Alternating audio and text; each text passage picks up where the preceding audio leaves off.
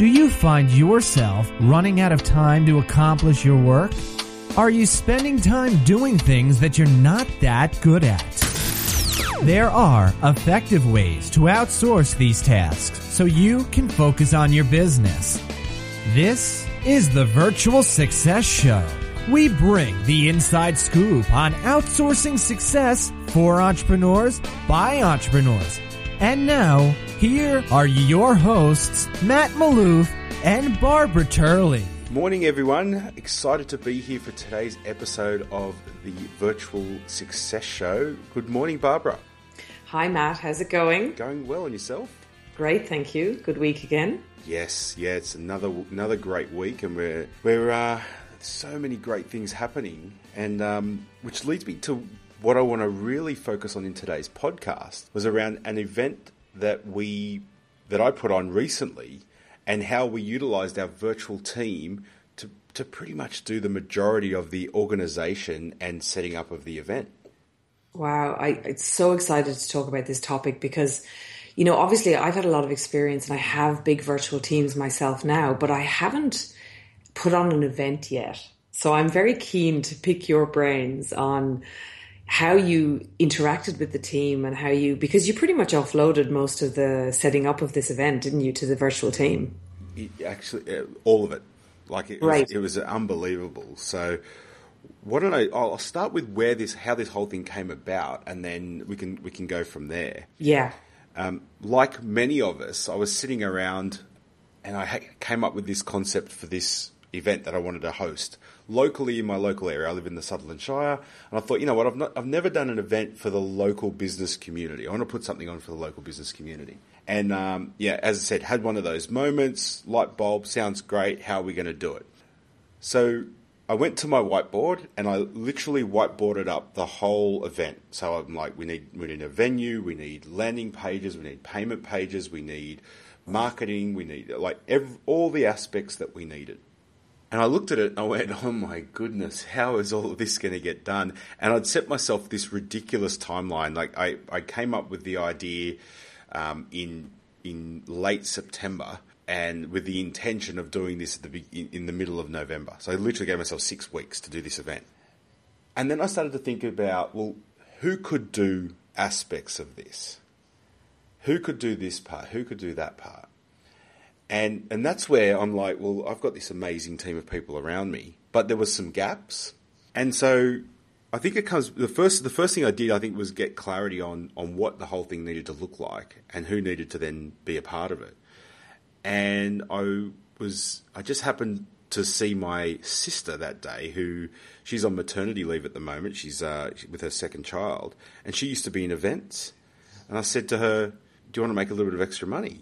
She said, What do you mean? I said, Well, do you want to work from home and coordinate the organisation of my event for me? Yeah. And she said, Yeah, sounds great. You know what I mean? Um, yeah. Family member though, that's key. That's great. Someone you someone you trust. Because what I'm thinking there is, you know, putting on an event. I mean, maybe just for me because I don't do events yet, but uh, putting on an event feels like such a quite a stressful uh, thing. You know, it's a pretty big thing to do. So to have someone, I guess, who had a background in events who could maybe coordinate with you was very handy to get things started. That was the key, more so than probably being a family member, was that she had the Experience. expertise. So I didn't have to hold her hand through the process. So I literally, the, I, what I did is I took a photo of my whiteboard and I did a video. I, I took the photo, put it up on, and did a Camtasia video talking through the whiteboard and what I had done and how I wanted the event to be, how I wanted it to look, feel, etc. And and that video was probably 8 minutes. Yeah. And I sent that to Rose and that was what she based her everything that she needed to do from was that 8 minute video. And that's key I think because a lot of people will create plans you know, or you know, I mean, even a whiteboard plan is is pretty good, is a pretty good start. But to actually put context around it, because sometimes I, what I see people doing, and I've probably done this myself, is you know, you create a process or you create a map of what you think you want something to look like, like a product launch or something.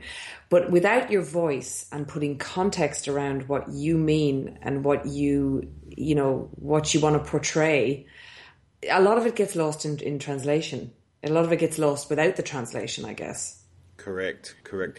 And and you know what? I think for that particular role, it was essential that it was someone local, someone that um, could could converse directly with everyone they needed to, um, you know, here in Australia, and Yep. that, that and I think oh, choosing the person to take up specific roles, you need to look at what are they going to be doing. I needed someone in that role that could take quick instruction, who I didn't need to necessarily walk through everything you know, in a really slow and, and methodical manner. I needed to give her a high level overview and, and then enable her to do uh, what she does. You know, And then did you connect her? So I'm assuming the next step, and I'm probably jumping ahead here, but you obviously have a big team. I mean, you've got virtual staff in the Philippines, you've got people in Australia, you know, you've got people in the States.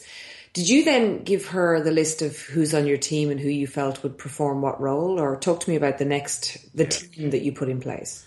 So the next step was exactly what you mentioned. What I did was I not only gave Rose all the contacts she needed, but then I introduced her to each of them and and positioned her in what her role was with this project.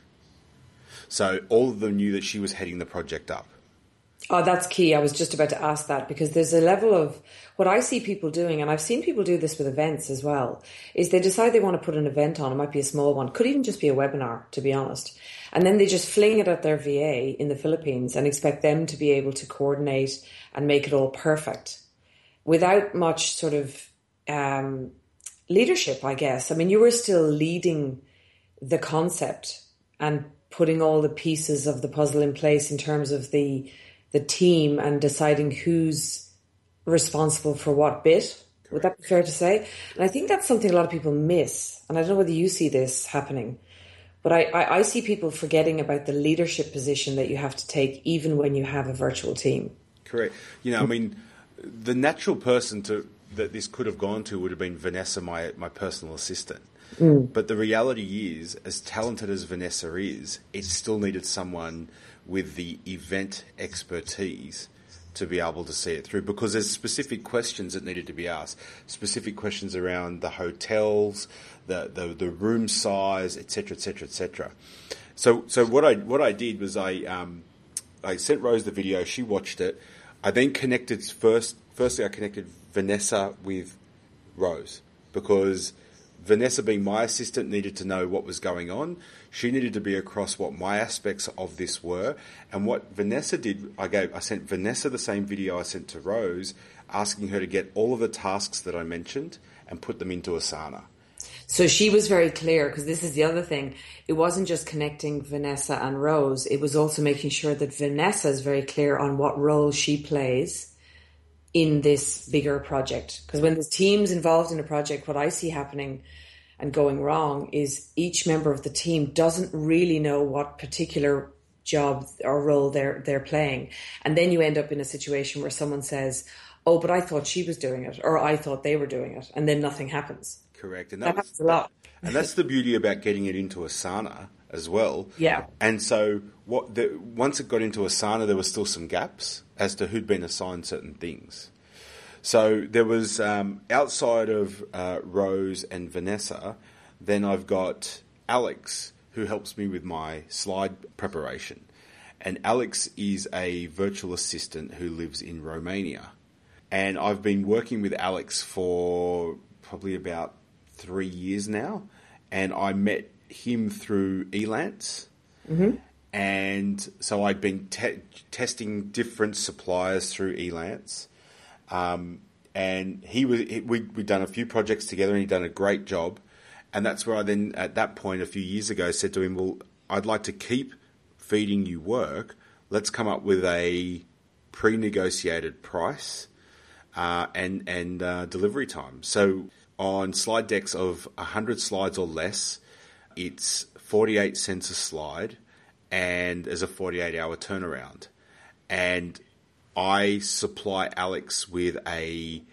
I'll either supply him with like a wireframe PowerPoint, which just has literally topics in each slide, or I'll provide him with a mind map, with each branch of the mind map being a, a slide in the in the slide deck.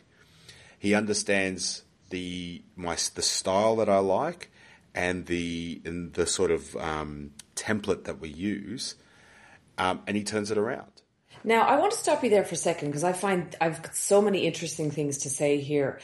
What I love, firstly, is that you've got different members of the team and you're recognizing that different people have different skill sets and you're not expecting your VA, Vanessa, your personal assistant, to be a jack of all trades and to be brilliant at everything.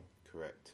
So, and Alex is obviously a specialist in building slides and presentation slide decks. However, you've by the sound of it, still spent a lot of time with Alex making sure that he understands your style. How long did that take? Um, I think probably two or three projects initially. Yeah, so he didn't get it right on project. I mean, it's very difficult because obviously I see a lot of people getting tripped up in this area when it comes to slides or images for social media. And they throw their hands in the air the minute the first image isn't perfect. And I sort of think, well, really, things that are subjective take a lot of working together feedback, trial and error, and not just assuming the other person is stupid and can't understand your brand, but that it doesn't matter who they are. Even designers in Australia will will take time to understand what's in your head and what you like. Yeah, and that that takes work. And what I've found is that with the mind map, again, I do a quick audio that goes with it, mm-hmm. and it's in in the. If I rush that initially up front, then there's a lot of revisions. If I take the time to explain the presentation, the essence of it, go through quickly each slide and, and what, what, what the context of the slide is, often now, like on a hundred, on a hundred slide slide deck, there's probably, you know, less than 10 slides that I'll need um, images revised. So less than 10%. And he turns it around in 48 hours with less than um, and, and, unlimited revisions. But I think the important thing to note, though, um, Barb, is that yeah, I'm paying 48 cents a slide. So I'm paying less than $50 for a task that would probably take me personally two days to do. Yeah. And so if if it doesn't come back right the first time or the second time or the third time, you know what? It's still saving me so much time and money. It's uh, it's it's just you've got to put it into the right context of what's going on here.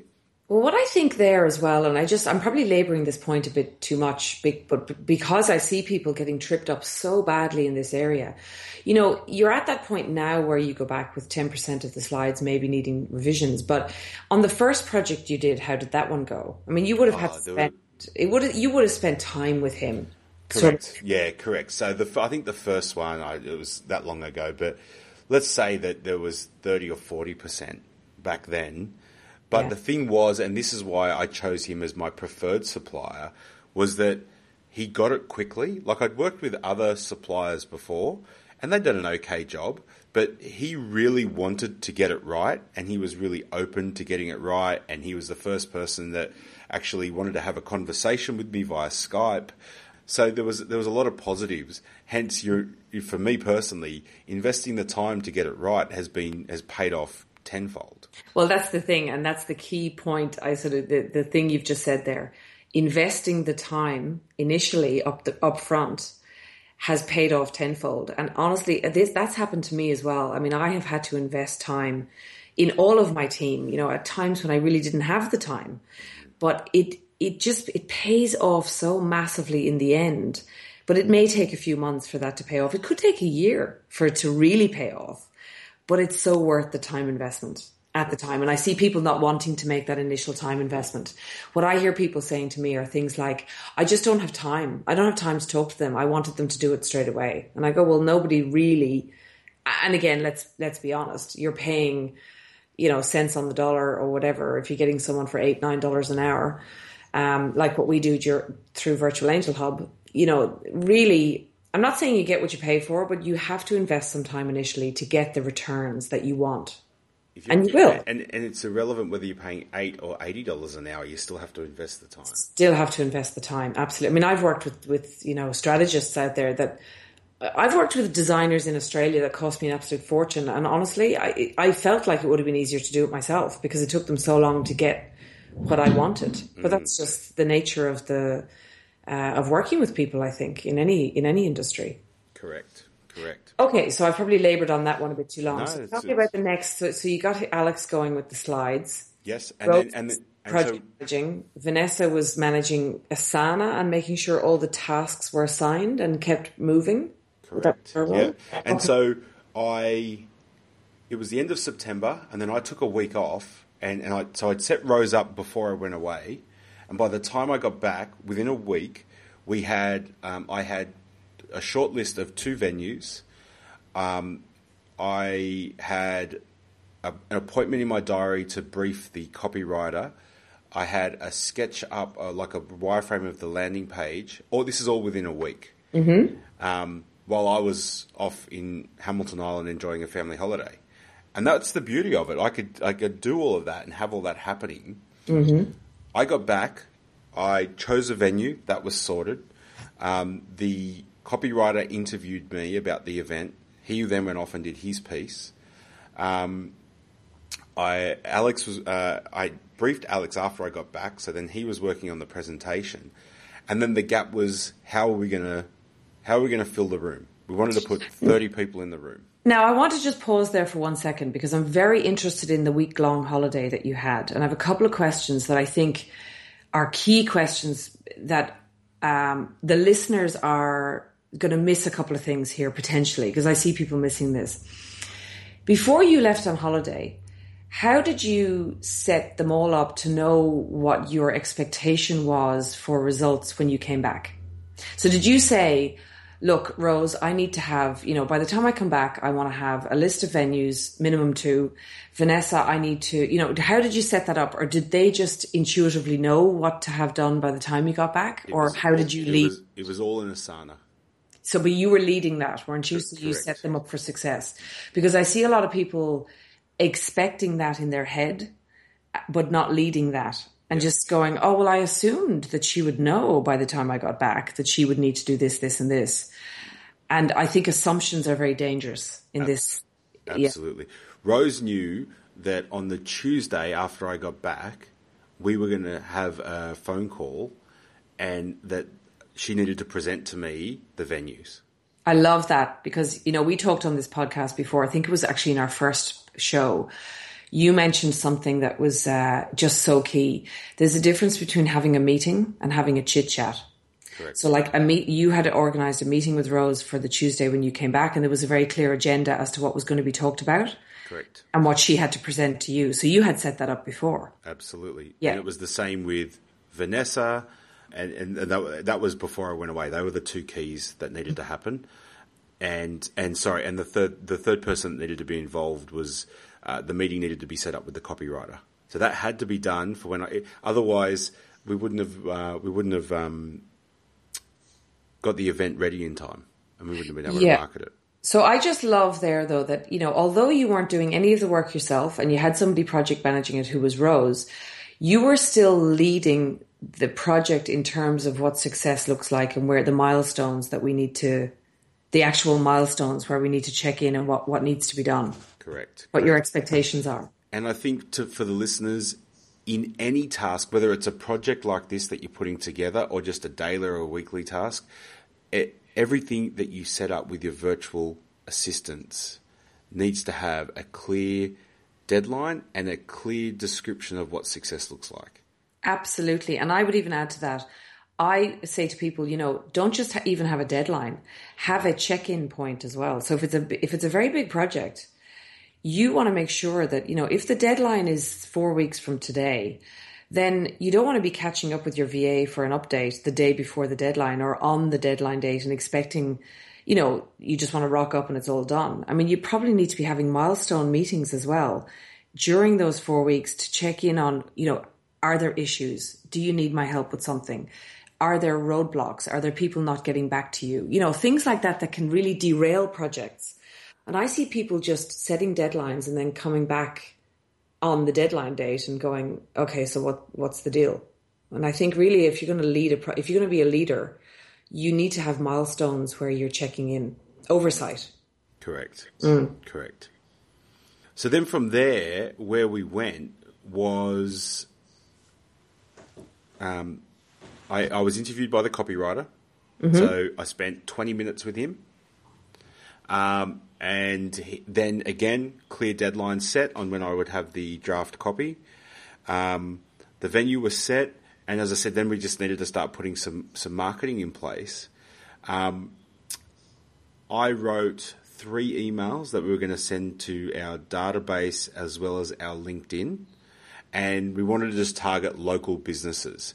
So we also then had a strategy for. Um, I had a list of acquaintances and colleagues that I have worked with over the years in the local area and reached out to them to help me market this project. I wrote the emails, Vanessa executed and sent all of that. Okay, so I've got a question here. Two questions, which I think are interesting to uh, just pause on for a second. First of all, I'm assuming that everybody involved in this project uh, was invited to the Asana project, so everyone could collaborate together in Asana. Would that be correct? Correct. And then who was, and I'm assuming it was probably you. You know, you said that you know we you wrote the emails and then we targeted people on my LinkedIn, etc., etc. But you set that those tasks up, yeah, and how to do them, and then Vanessa executed them. Would that be right? Correct. Yeah. So you were still driving the strategy behind that and not expecting Vanessa to be a strategist in that area because that's not her skill set. Would that be right? Absolutely. 100%. 100%. Yeah. So I do see people expecting, again, this is expectations management, I guess, you know, at Virtual Angel Hub, I mean, we, we get great VAs for and put them into businesses, but where we see businesses really fail is when they mistake that person for a strategist and expect the expectation is that that person can come up. I mean, some of them actually can come up with a lot of strategy when you get to know them better and you work with them for a long time. But initially, you know, they really are people to help you drive your strategy forward and implement things, but as directed by you. Hundred percent. I couldn't agree more. And and the interesting thing is, um, it, it comes down to what? Why do I? Why did I employ this person in the first place? What's their role? Mm-hmm. Um, so once we get clear on their role, then the expectations become a lot simpler. But when we start confusing and trying to get everyone doing everything and not being clear on their roles, then all of a sudden, you, you know, we, we, we're, we're expecting superhuman things from them. Absolutely, you know, and I, I actually had an issue earlier this year with one of my gorgeous VAs. Like, love her to death, and we've a great we've a great relationship. And you know, because I had multiple, I was actually sort of doing multiple businesses at the same time, and multiple projects were on. And she approached me one day, and she was really upset, and she said to me, "I feel like." I'm not doing a good job. I'm dropping the ball. I'm all over the place. And I feel like I don't know what my role is. And I thought to myself, yes, I had been throwing things at her left, right, and center. And how I had viewed her role was to help me execute whatever it was I was doing. But in doing that, I was actually making her feel very uncomfortable, like she wasn't good enough, she couldn't keep up. And actually, I, I, a great person was feeling down on herself because I wasn't clear on what her role actually was. So that was a real lesson for me as well. In you know just making sure that the person feels supported and that they know what they're supposed to be doing every day and where where they play a part. Hundred percent, mm. absolutely. You, you know, it. I think also to add, it all comes with experience. Like, you know, in in this case study that I'm giving around this event, if you'd asked me three years ago to to do this, it certainly wouldn't have been done with the level of precision and leverage that I can do it today back then. Simply for the fact that now I, I am clear on who can do what. I am clear on um, what I guess I talk about it in my book about their genius. You know, the, the things that they love doing that they're exceptionally good at that have a great return for themselves and the business. And when you when you get each person in your team on a project playing in their genius, it's amazing what what happens. Well, it's like an orchestra. It, it actually is beautiful. It's like music. It is. It yeah, because I've had that experience. So, so tell us. So the event happened. So now tell us about any hiccups. Were there any curveballs that happened along the way, and how did you deal with those? The only curveball, actually, you know what? I, there, there wasn't. We, we the the only I call it quote unquote hiccup was that the original room that we had booked was smaller than what the number of people that that had actually taken up tickets. So um, good problem. It was a good great, great, great, great problem. But what again? So I said to Rose, "What what can we do here?" And she took care of it. She's like, "We've got this option or this option," and she solved the problem. And what was nice was, you know, I I came just just to give the the before the uh, so Rose was confirming with me the whole way through, so I knew that you know we had the room booked. Um, she even wrote me this email telling me, and, and I've done many events, and I wasn't expecting this, but this is when you when you have someone that's a professional in their position, this is what you get. She sent me an email the day before saying, You'll rock up at this time. This person will be here to uh, to meet with you. This is the room you're going to. This is what you should see in when you get set up in there. This is you know this is the breakfast. This is the this. It was just like I was blown away. Do you know what I mean? At the level of detail and precision she'd gone to. That's her experience, though. You know, exactly. I mean, I, I, see people expecting their VA to be able to do that for them when they've got no experience with events. Uh, yeah. You know, that's like, exactly well. right. And so that's that's again putting someone who has the experience into that position makes it so much easier. And to the point where, Bob, I rocked up on like three days before I, I my you know I was practicing my presentation. I get get there on the day, everything's there, everything's set up. I plug in, I present, I leave, and we had an amazing event. So there there weren't any hiccups as such, and I think that was because each person in their role was playing to their strengths. And here's the here's the really interesting thing about this whole thing. I want I wanted to highlight this for everyone. The the investment what what this actually was in real cash terms in Australian dollars to put that the labor part of that event together. So forgetting that I had to engage a copywriter and that was um, yeah that, that's a different expense. Just the organization right of the whole event the investment was two hundred and thirty dollars. Ah, yeah, right, okay, yeah, that's great. Because you, you, know, again, you know, Rose is working from home, so she that that was thirty dollars an hour. I paid her thirty dollars an hour. Mm. What I'm noticing here, though, and I really do want to, I sort of want to make sure that I highlight this point, though, because what I'm hearing, and I want to make sure the listeners are hearing this as well, is that although, again, I'm going to labor it, you had the team in place and it was calm and you went on holiday and, you know, but you didn't just like fling the whiteboard picture at a, gr- a group of people and say, Hey, I'll be back in three weeks and I'll show up for the event. You know, you really were the person who was driving the strategic end of it. Correct. Yeah. And that per, you need to take that role. You know, I think a lot of people feel that delegating, I mean, I know we talk about delegating frees up your time, but you still, unless you have a strategist who's going to take that role for you in your business, you are the person who takes that role. And that's a role that is like the, the, um, conductor of an orchestra.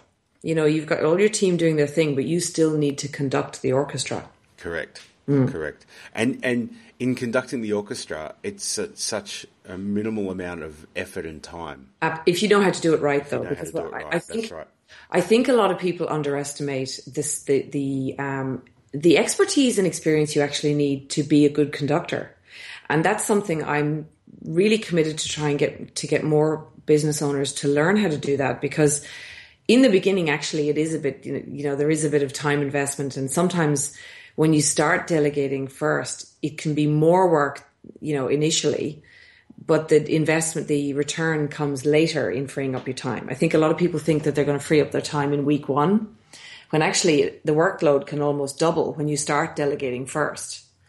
Uh, but you know, it's it's a future. You're looking down the barrel of a couple of months or whatever to get it right, and then you start to see your time free up.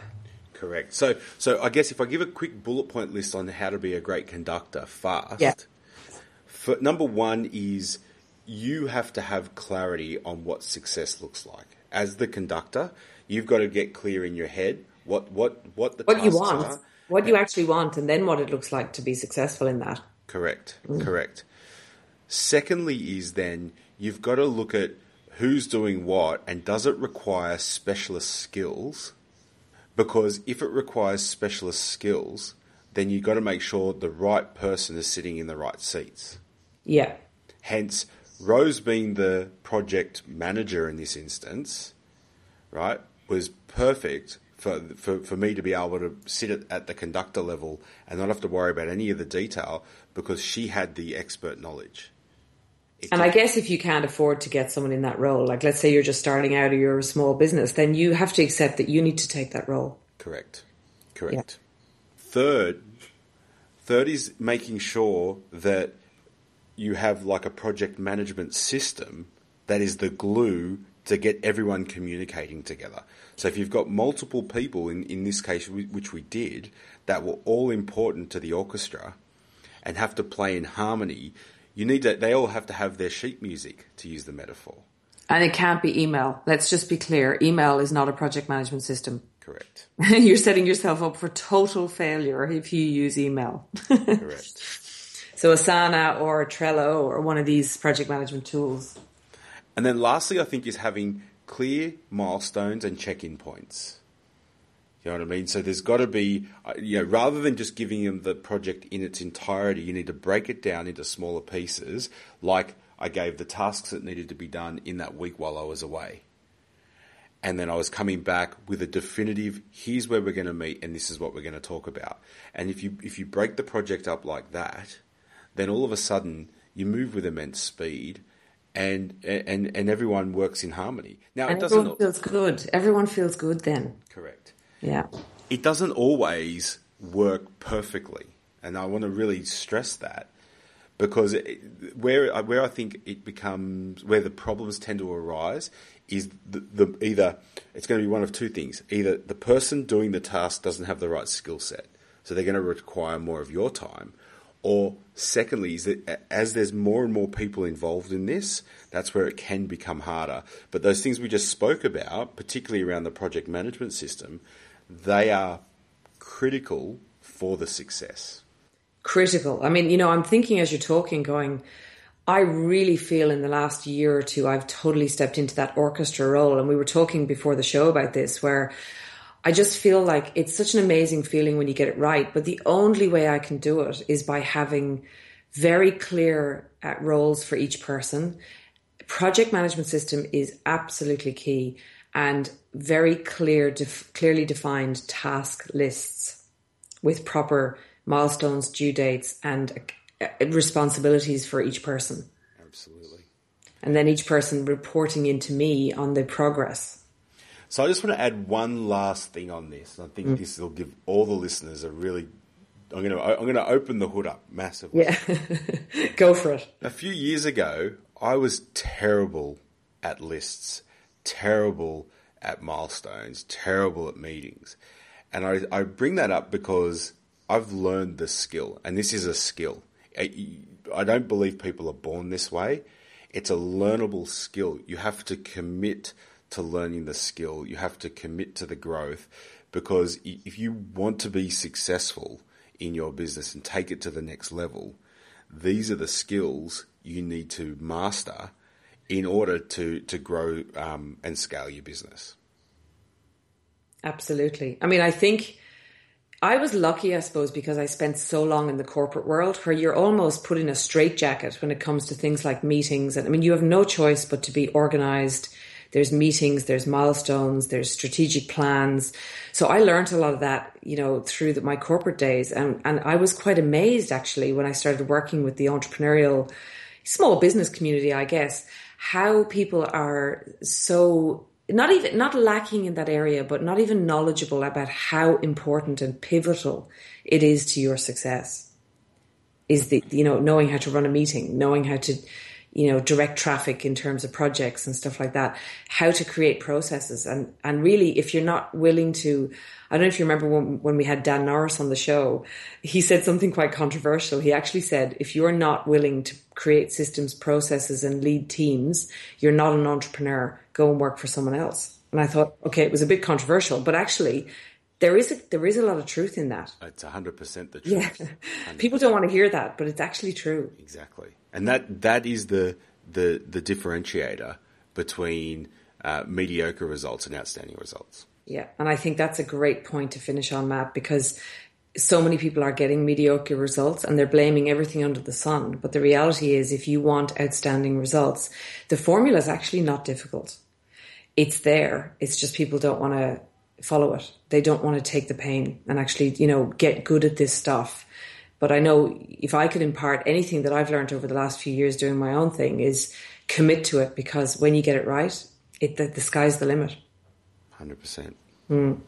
Well, I hope that's been helpful for everyone today, just to give a little bit of insight into a real life project and how you can utilize your virtual teams, both locally and overseas, to coordinate and how cost effective and time effective it can really be when you master this. Absolutely. Uh, thanks for sharing that with me today, uh, Barb. It's been been a great show.